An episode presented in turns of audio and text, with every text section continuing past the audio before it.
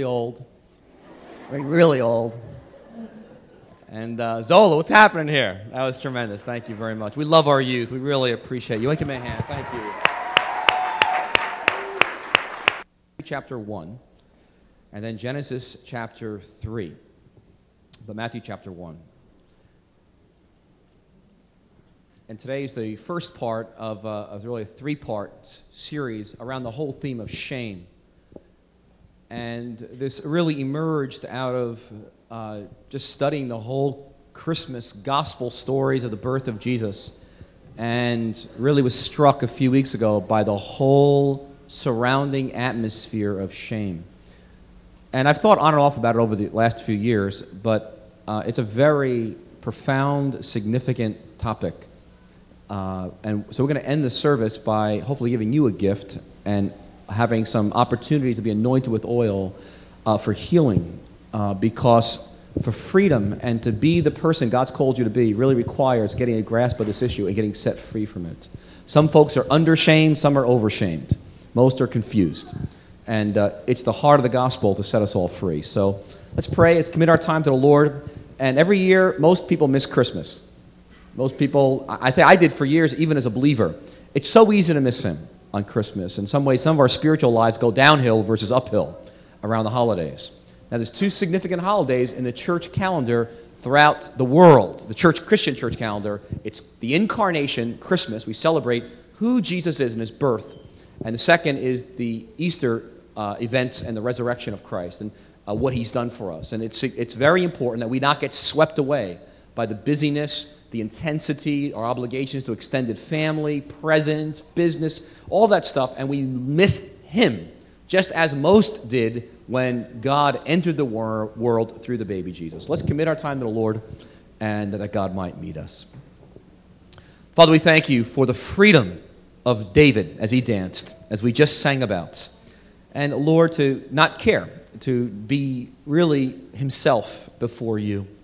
And Father, many of us have, all of us have been affected by what people think, by shame, by issues that are so deep that they're even difficult to look at. And I pray, Father, today that the real meaning of Christmas, at least one aspect of it, would burst into our souls. And Father, you might set us free in a fresh way to the beauty and the power and the wonder of the gospel in Jesus and the good, good, great news of you having come and visited this planet through Jesus. So, Lord, we offer this time to you. Speak to us through your word and equip us in the name of Jesus. Amen. Philip Yancey wrote this about Christmas. Christmas is about the God who came to earth not in a raging whirlwind, nor in a devouring fire. Unimaginably, the maker of all things, he shrank down, down, down, so small as to become an ovum, a single fertilized egg, barely visible to the naked eye, an egg that would divide and redivide until a fetus took shape, enlarging cell by cell inside a nervous teenager. The God who roared, the God who could order armies and empires like pawns on a chessboard, this God emerged in Palestine as a baby who could not speak or eat solid food or control his bladder. A God who depended now on a teenager for shelter, food, and love. Now, that's how God chose, of all the ways God could have chose to enter human history, and of all the times in history when God could have come, that's how God chose to enter. Now, just contrast this to a report that some reporters made about when Queen Elizabeth last came to America, the second. Uh, when she came, uh, it cost twenty million dollars when she arrived. She visited, she had four thousand pounds of luggage. She had two outfits for every occasion, and one outfit just in case somebody died. She had forty pints of plasma in case she got sick. She had white kid leather toilet seat covers to make sure everything was cleanly. And she brought her own hairdresser, two valets, and a host of other attendants when she came. When God came, it was very different. Now, when God visited Earth, it took place in an animal shelter. In fact, there was probably more animals there than people. I mean, a mule could have stepped on them. Now, Matthew, when he opens the New Testament, if you look at the verse one one, if I was Matthew and I was writing the New Testament, this is the opening line of the Bible, I would have said, this book will change your life. But rather, what Matthew writes is, verse one, a record of the genealogy of Jesus Christ, the son of David, the son of Abraham. You say, what is that? And if you read the genealogy, he opens the book, and he talks all about shame. And because this is the family tree of Jesus. And if you've ever done your family tree, you've seen family trees in history, you basically try to skip the bad parts. And you want to keep the good parts of your family tree. And so Jewish people, when they did their family tree in the times of Jesus, you did not include women, and you did not include uh, any kind of thing that would mix your blood with Gentiles at all. But this family tree, if you were a Jewish person reading in the first century, you would be aghast because it's filled with people that would bring shame on God having entered the human race. And for example, there's four women. Again, women wouldn't be included, but women are included here. And each of these four women um, are scandalous to a different degree. The first is mentioned in verse, uh, I think it's three, where it's mentioned a woman named Tamar. And Tamar played a prostitute to, to trick her father-in-law, and she gets pregnant. And that fruit of that union was one of the great, great, great, great, great um, grandfathers of Jesus. And next woman mentioned is, is, Rahab, is uh, Rahab, who was known as a prostitute in Joshua. And uh, she's one of the great, great, great, great, great grandmothers of, of Jesus. And then Ruth is mentioned here, I think it's in verse five or six, and Ruth was a Moabite, another Gentile, and uh, the Moabites, they, they were descendants of Lot, and uh, there's from Lot had sex with his daughter, incest, out of which came the whole people of the Moabites, and Ruth was one of them, and Ruth was the literal great-grandmother of David, and the, again, great-great-great-great-great-great-great-great-grandmother of Jesus, one of those greats up there, you know. So that was part of his law, his family tree as well. And the last woman mentioned was so scandalous in verse uh, six was they didn't even, couldn't even say her name, Uriah's wife, Bathsheba. As you know, uh, you know adultery, uh, not the lawful wife of David, out of which came Solomon.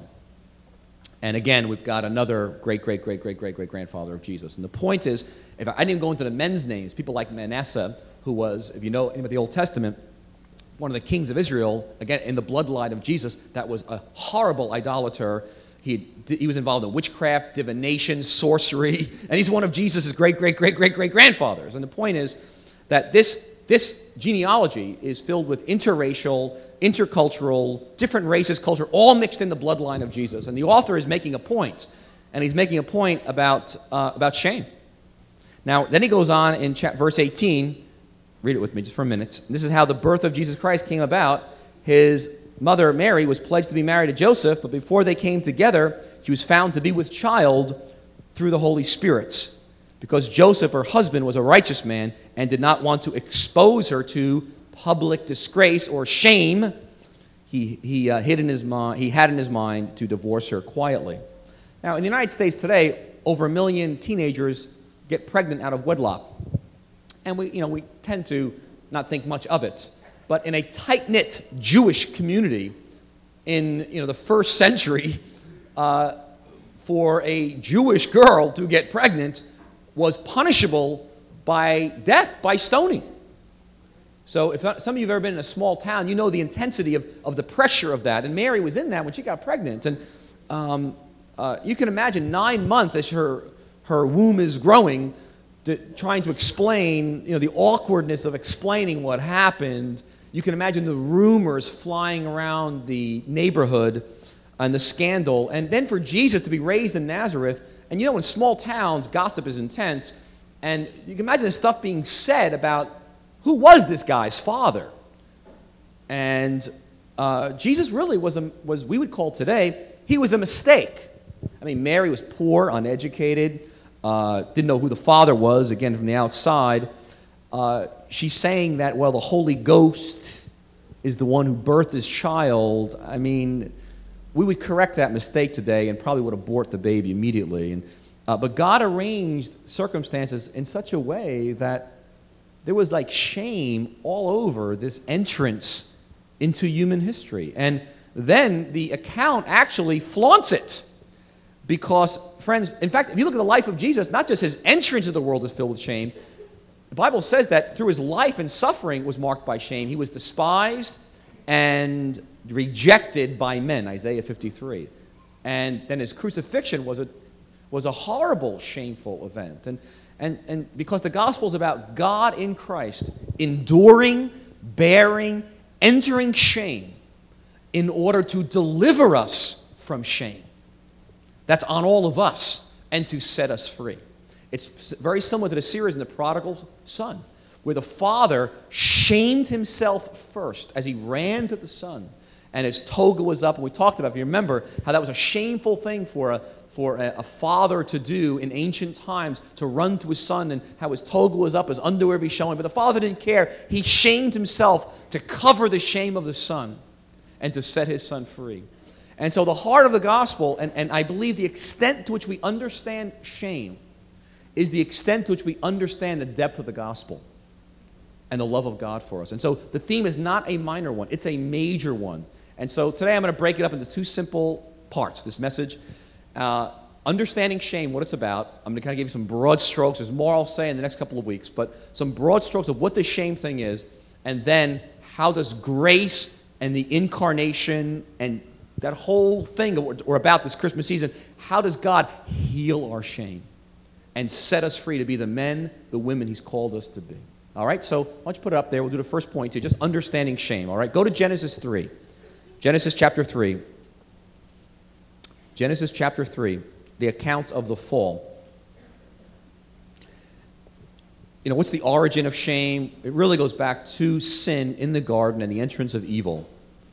But if you think about it, the reason we dress is because we sin. And we've sinned. And clothing is like the striped suit of a jailbird. And it's a reminder to all of us that we're hiding from God and each other.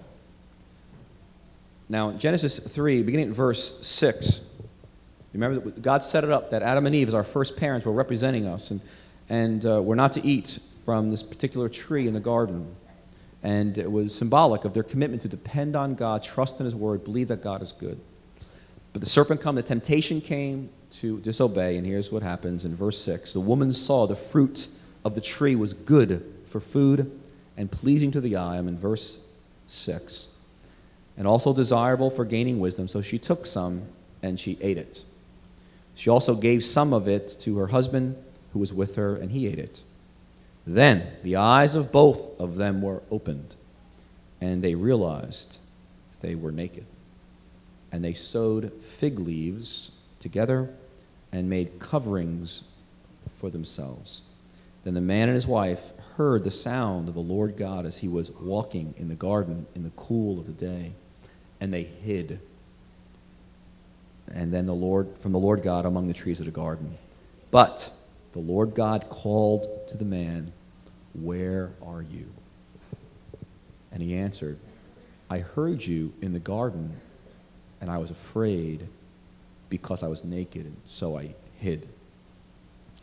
Now, shame has to do with this traumatic feeling of exposure, of, of, of nakedness.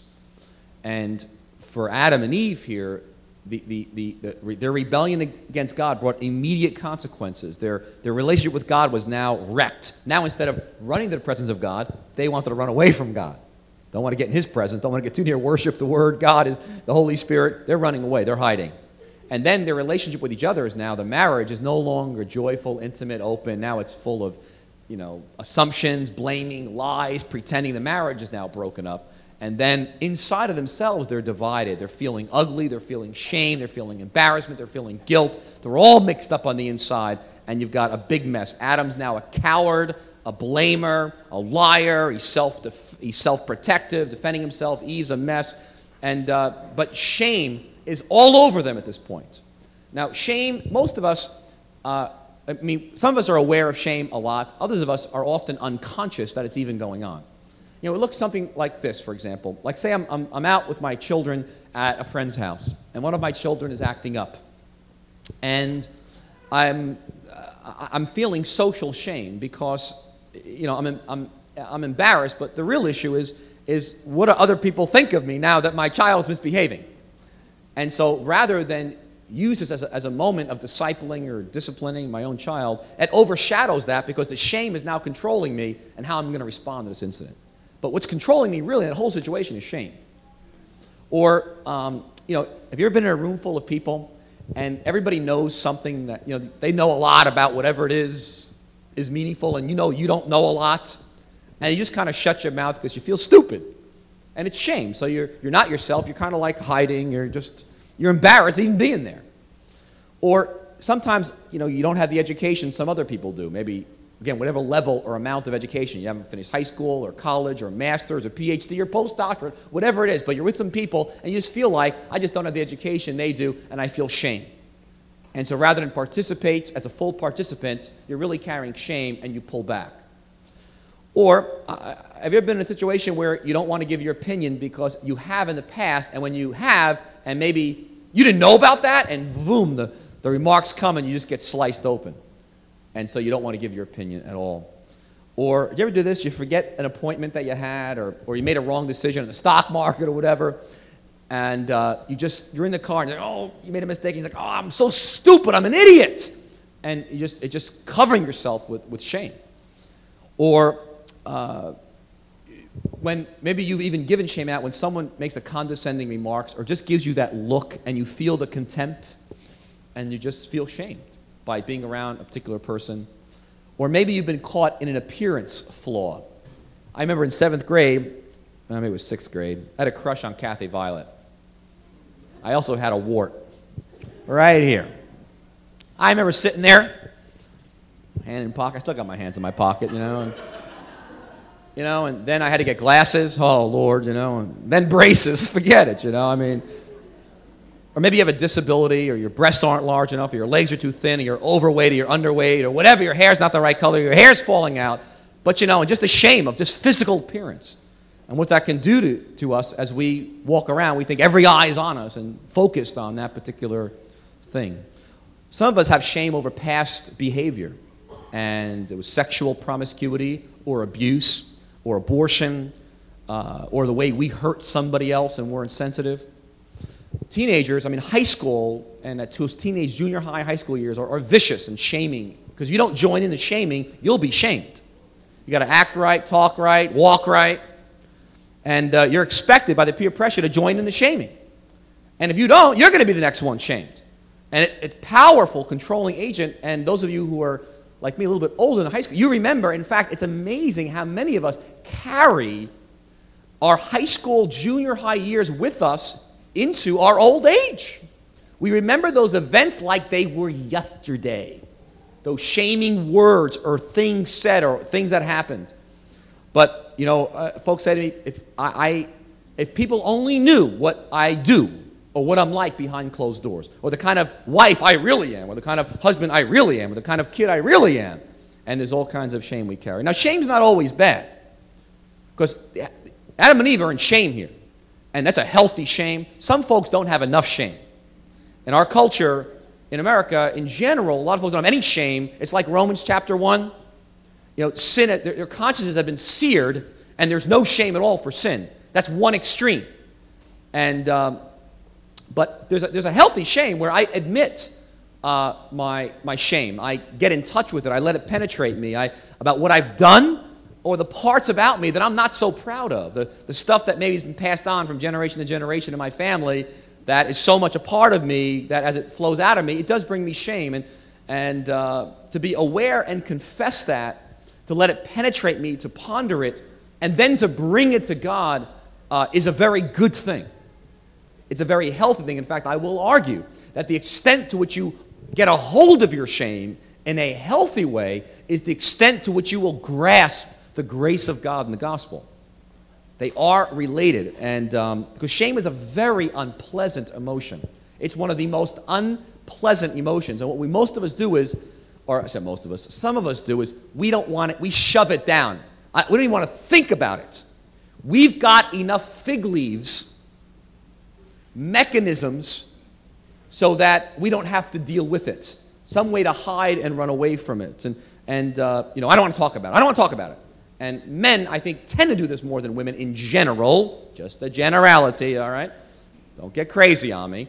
But there is a, a place of allowing it to penetrate so that it brings me to God. And then this covering of God begins to make some sense. Now, you'll notice in verse twenty-two, God comes after Adam and Eve. And God dresses them.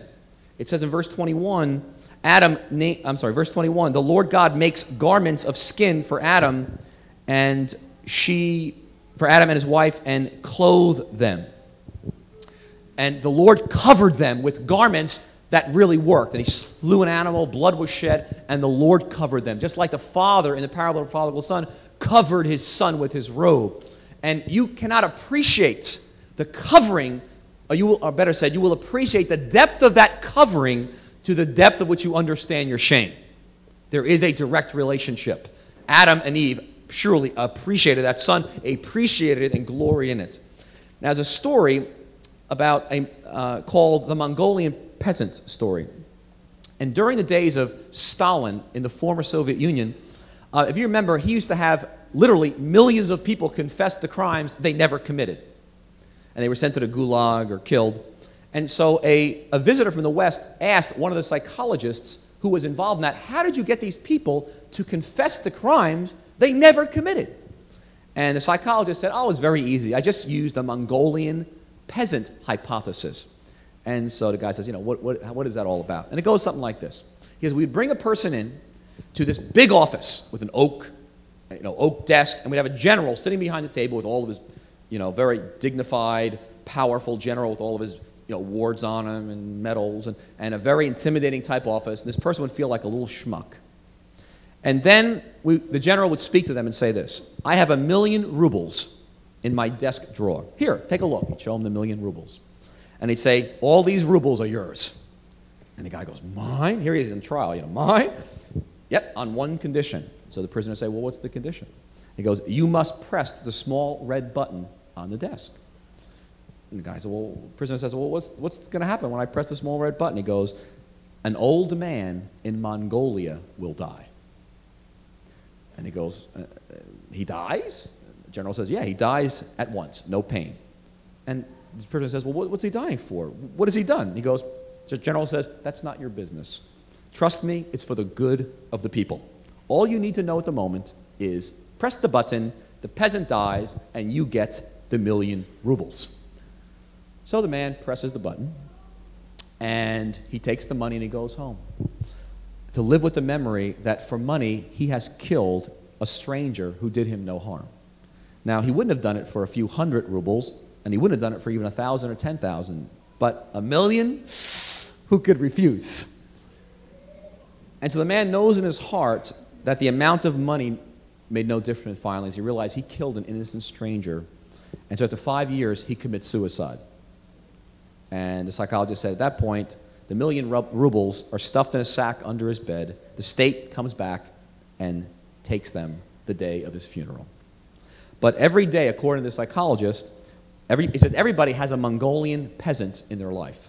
In other words, someone's harmed another or shamed another or something which they're ashamed above, of. And so the psychologist said, all I would do is dig around until I found their Mongolian peasant. And they're so ashamed of it, and I, I would dangle it before them, what it was for them, and then finally they would feel such wretchedness, such shame for who they are, they would confess to anything to somehow make payment for their shame. He goes, that's the Mongolian peasant thesis. Now, there is something about deep within all of us, because of sin and rebellion against God, that there is a deep shame. That's a proper shame of having run our own lives from God independently.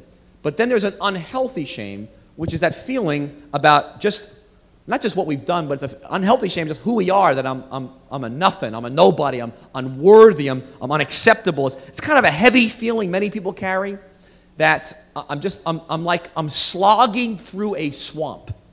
Or my life is like going uphill because I'm carrying this heavy burden of shame. And uh, some of us feel it because we're trying to save the whole world. We're trying to fix everybody, and so we feel this incredible guilt. And other people, you know, we've got it because we're always comparing ourselves to somebody else.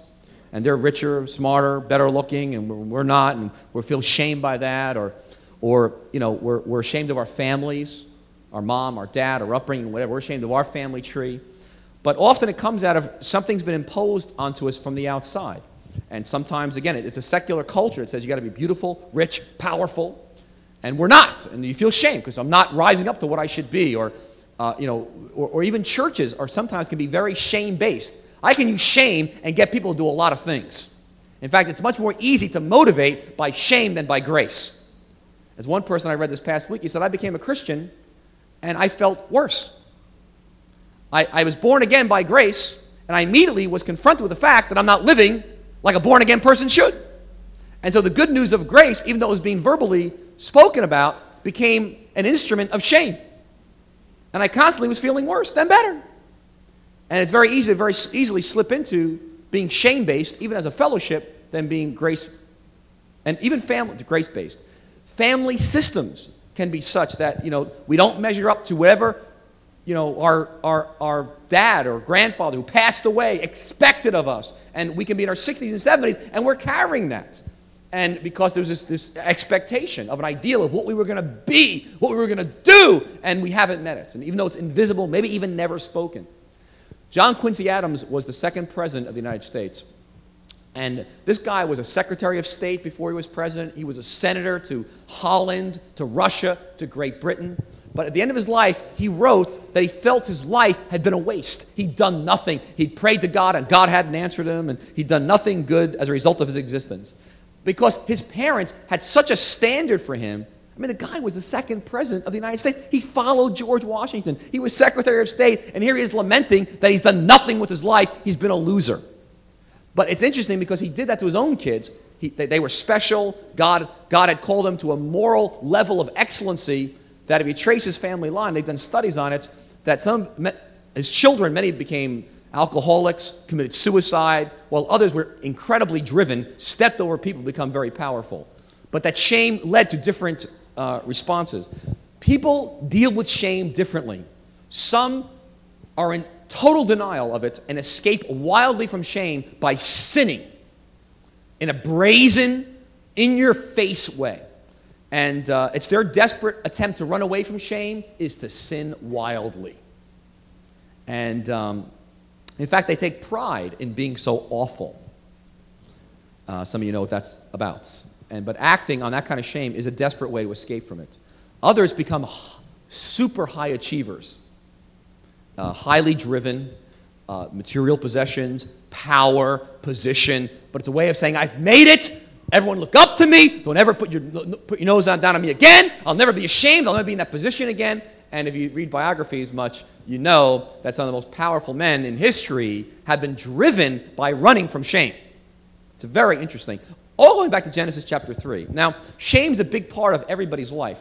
And it can cause us to do to fall into a pit of despair and really function in a very unhealthy way. But it's really meant, because there there is a healthy shame. It's meant to drive us to God. It's meant to drive us for our need for a Savior to get clothed in a righteousness that's not my own, to get clothed with a forgiveness, with a love, with an acceptance that comes from out there that comes to me. It's, that's what it's meant to do, to drive me in my despair to Him. Now, which brings me to point two, which is this. Not just understanding our shame a bit, but also grace and Christmas and the healing of our shame. Christmas, God came in such a way that He was shamed. And He bore our shame in the first Christmas, the incarnation, so that we would be delivered from shame and set free to be the men and the women He's called us to be. People living in shame are not their true selves. They're living out another person to prove something, to escape and run from something. But Jesus came to forgive, cleanse, fill us with power, and set us free from shame. That's what Christmas is all about. And so in Genesis three nine, what happens here with, with um, Adam and Eve, they're hiding in shame and guilt and sin.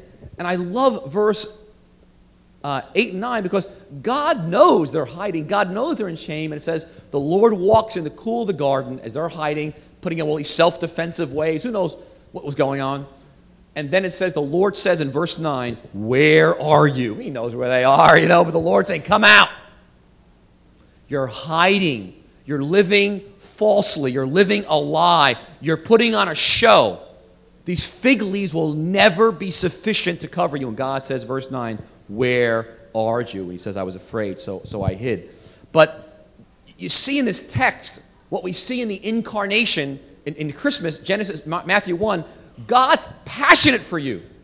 He's so passionate for you and saying, where are you? To come out of your shame and guilt and hiddenness and fear that here he's going after Adam and Eve. He doesn't throw them aside. But God's so after you that he actually came and visited earth in the person of his son. He, he aggressively came to this planet. That's why we're celebrating the greatest, or one of the greatest events in human history, Christmas, the entrance of God into the human race. And in grace, in verse twenty-one, God takes Adam and Eve in their rebellion, their sin, their filth, their shame. They made a wreck of it, and he clothes them. It's a wonderful moment. And he wraps them in his arms. And he adopts them now as his children.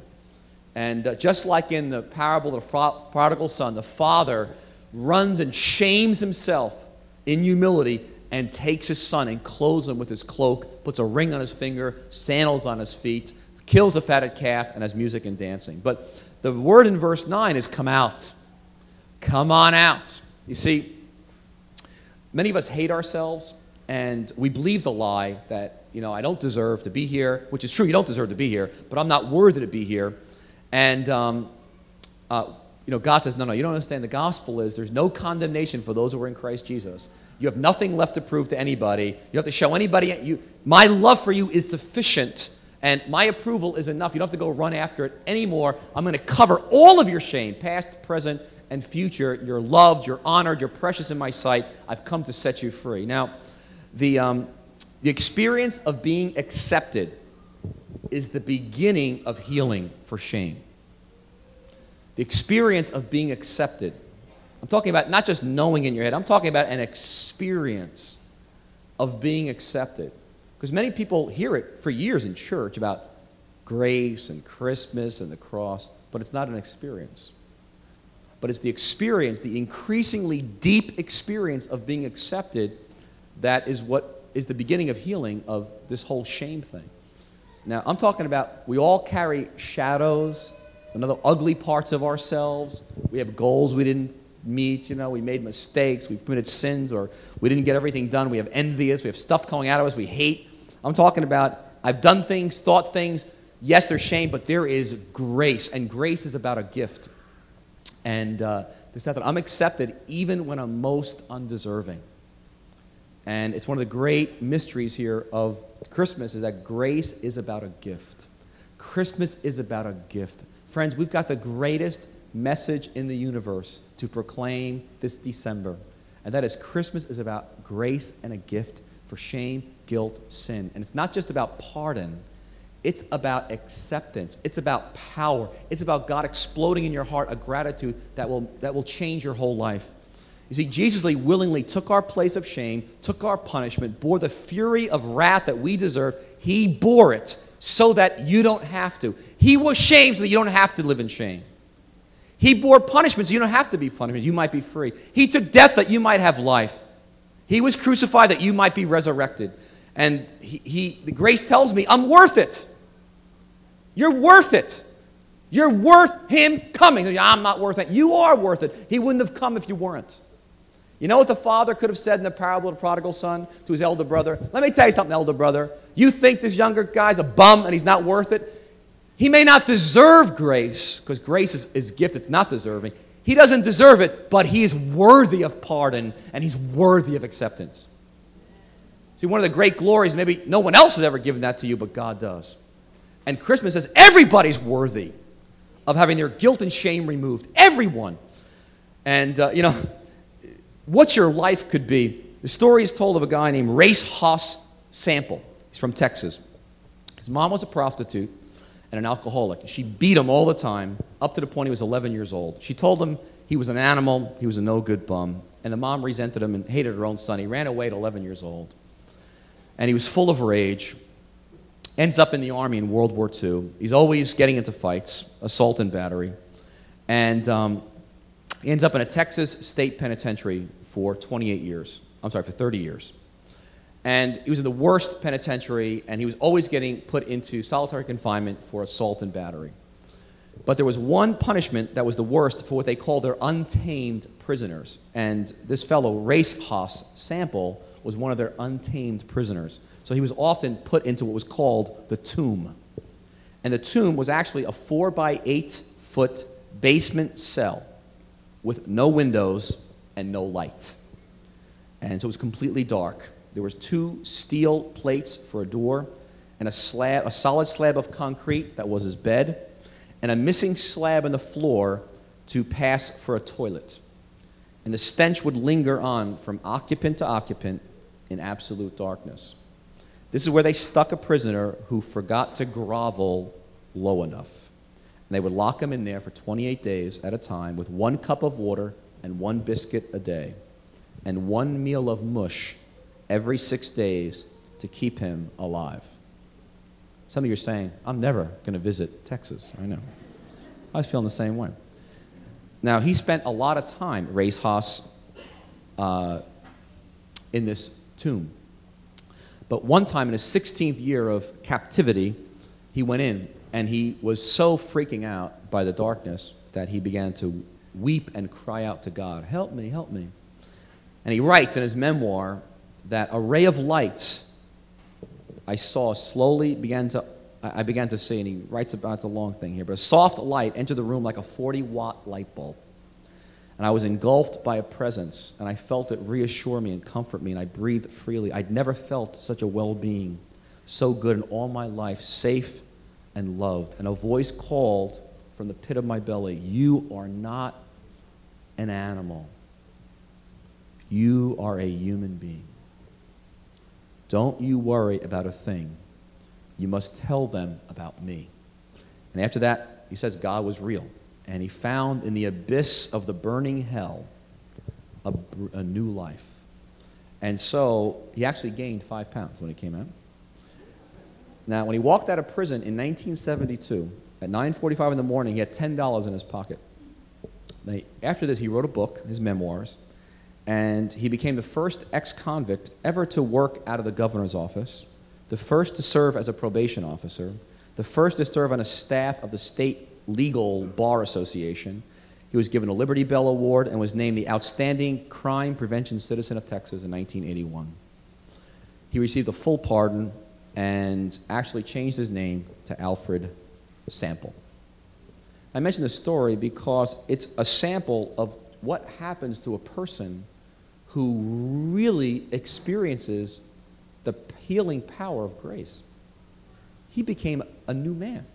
He became a different man. He had a conversion. Listen, some of us shame people, and I've seen this a lot among, especially teenagers. We shame others because we're ashamed.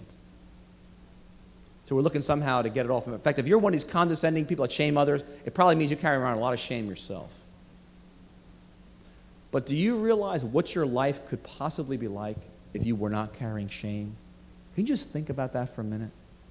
What would you be like if you knew you were totally, not just pardoned, forgiven of your sin, you were totally accepted, totally loved, and the power of the Spirit now living within you to be whoever God's asked you to be, and whatever he's asked you to do, you know, it doesn't matter what people think. Not in a bad way, you know what I'm talking about, but you're just free of shame to be the true you whom God called you to be. What would your life be like? What would you do? Where would you go? Well, today, friends, this Christmas, I want to invite you to respond to this. Number two, grace and the healing of our shame. The problem is we're ashamed that we have shame. But here's what I'm going to do. Whatever God's speaking into your heart right now, we're going to have some people come forward. We're going to have some people up here to pray for you, and we're going to have the worship team, why don't you come on forward. And uh, Linda's going to lead us on a new song of worship. And I'm going to ask you to think about these three things. And as, we, as we're in worship, we're going to have some folks up here. In fact, why don't you guys come forward too? Why don't we all stand, all right? Let's all stand.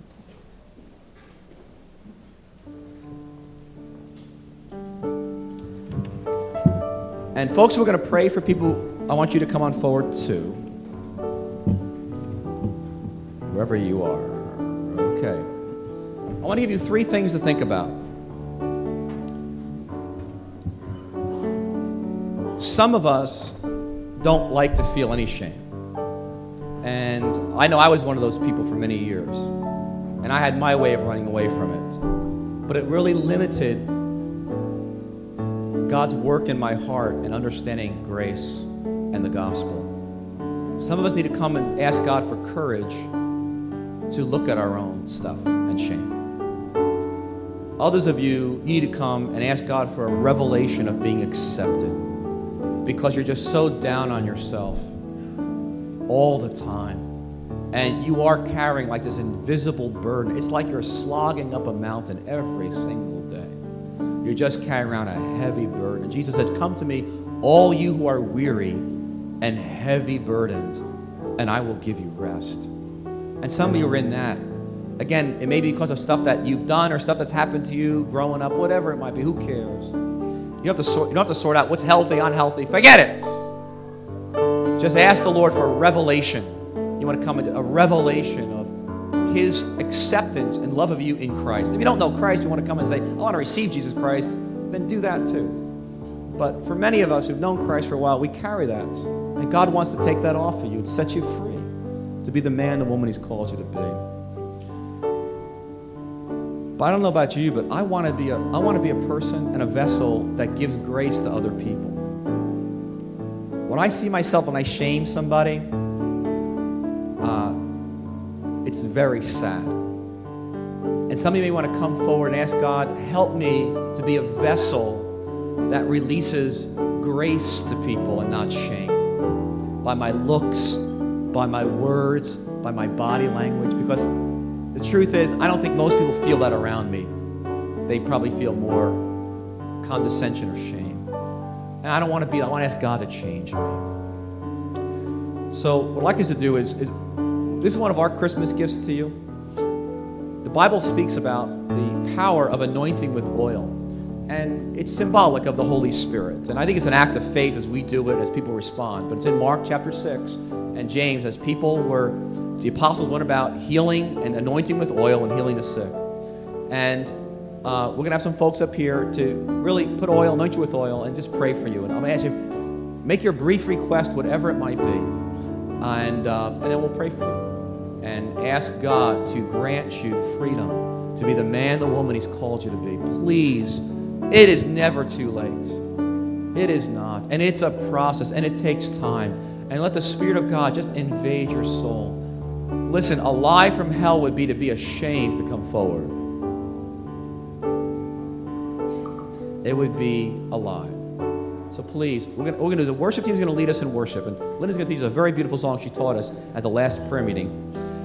And as you're ready, just come on forward, and we're going to pray for you. All right, and um, let's just spend some time in the presence of God. Let His love envelop you, and come to Him, respond to Him. All right, amen. Let's sing.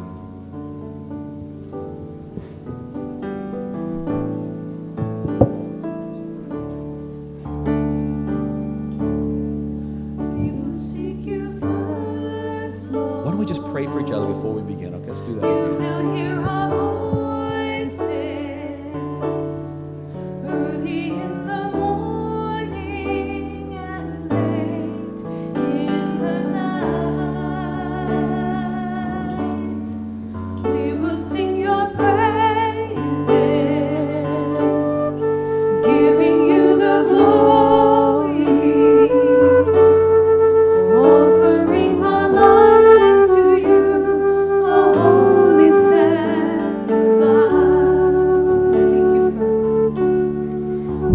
Seek you first, Lord.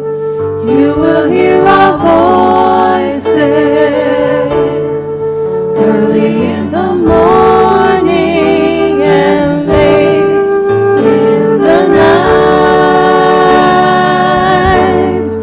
We will sing your praises, giving you the glory. Offering our lives to you.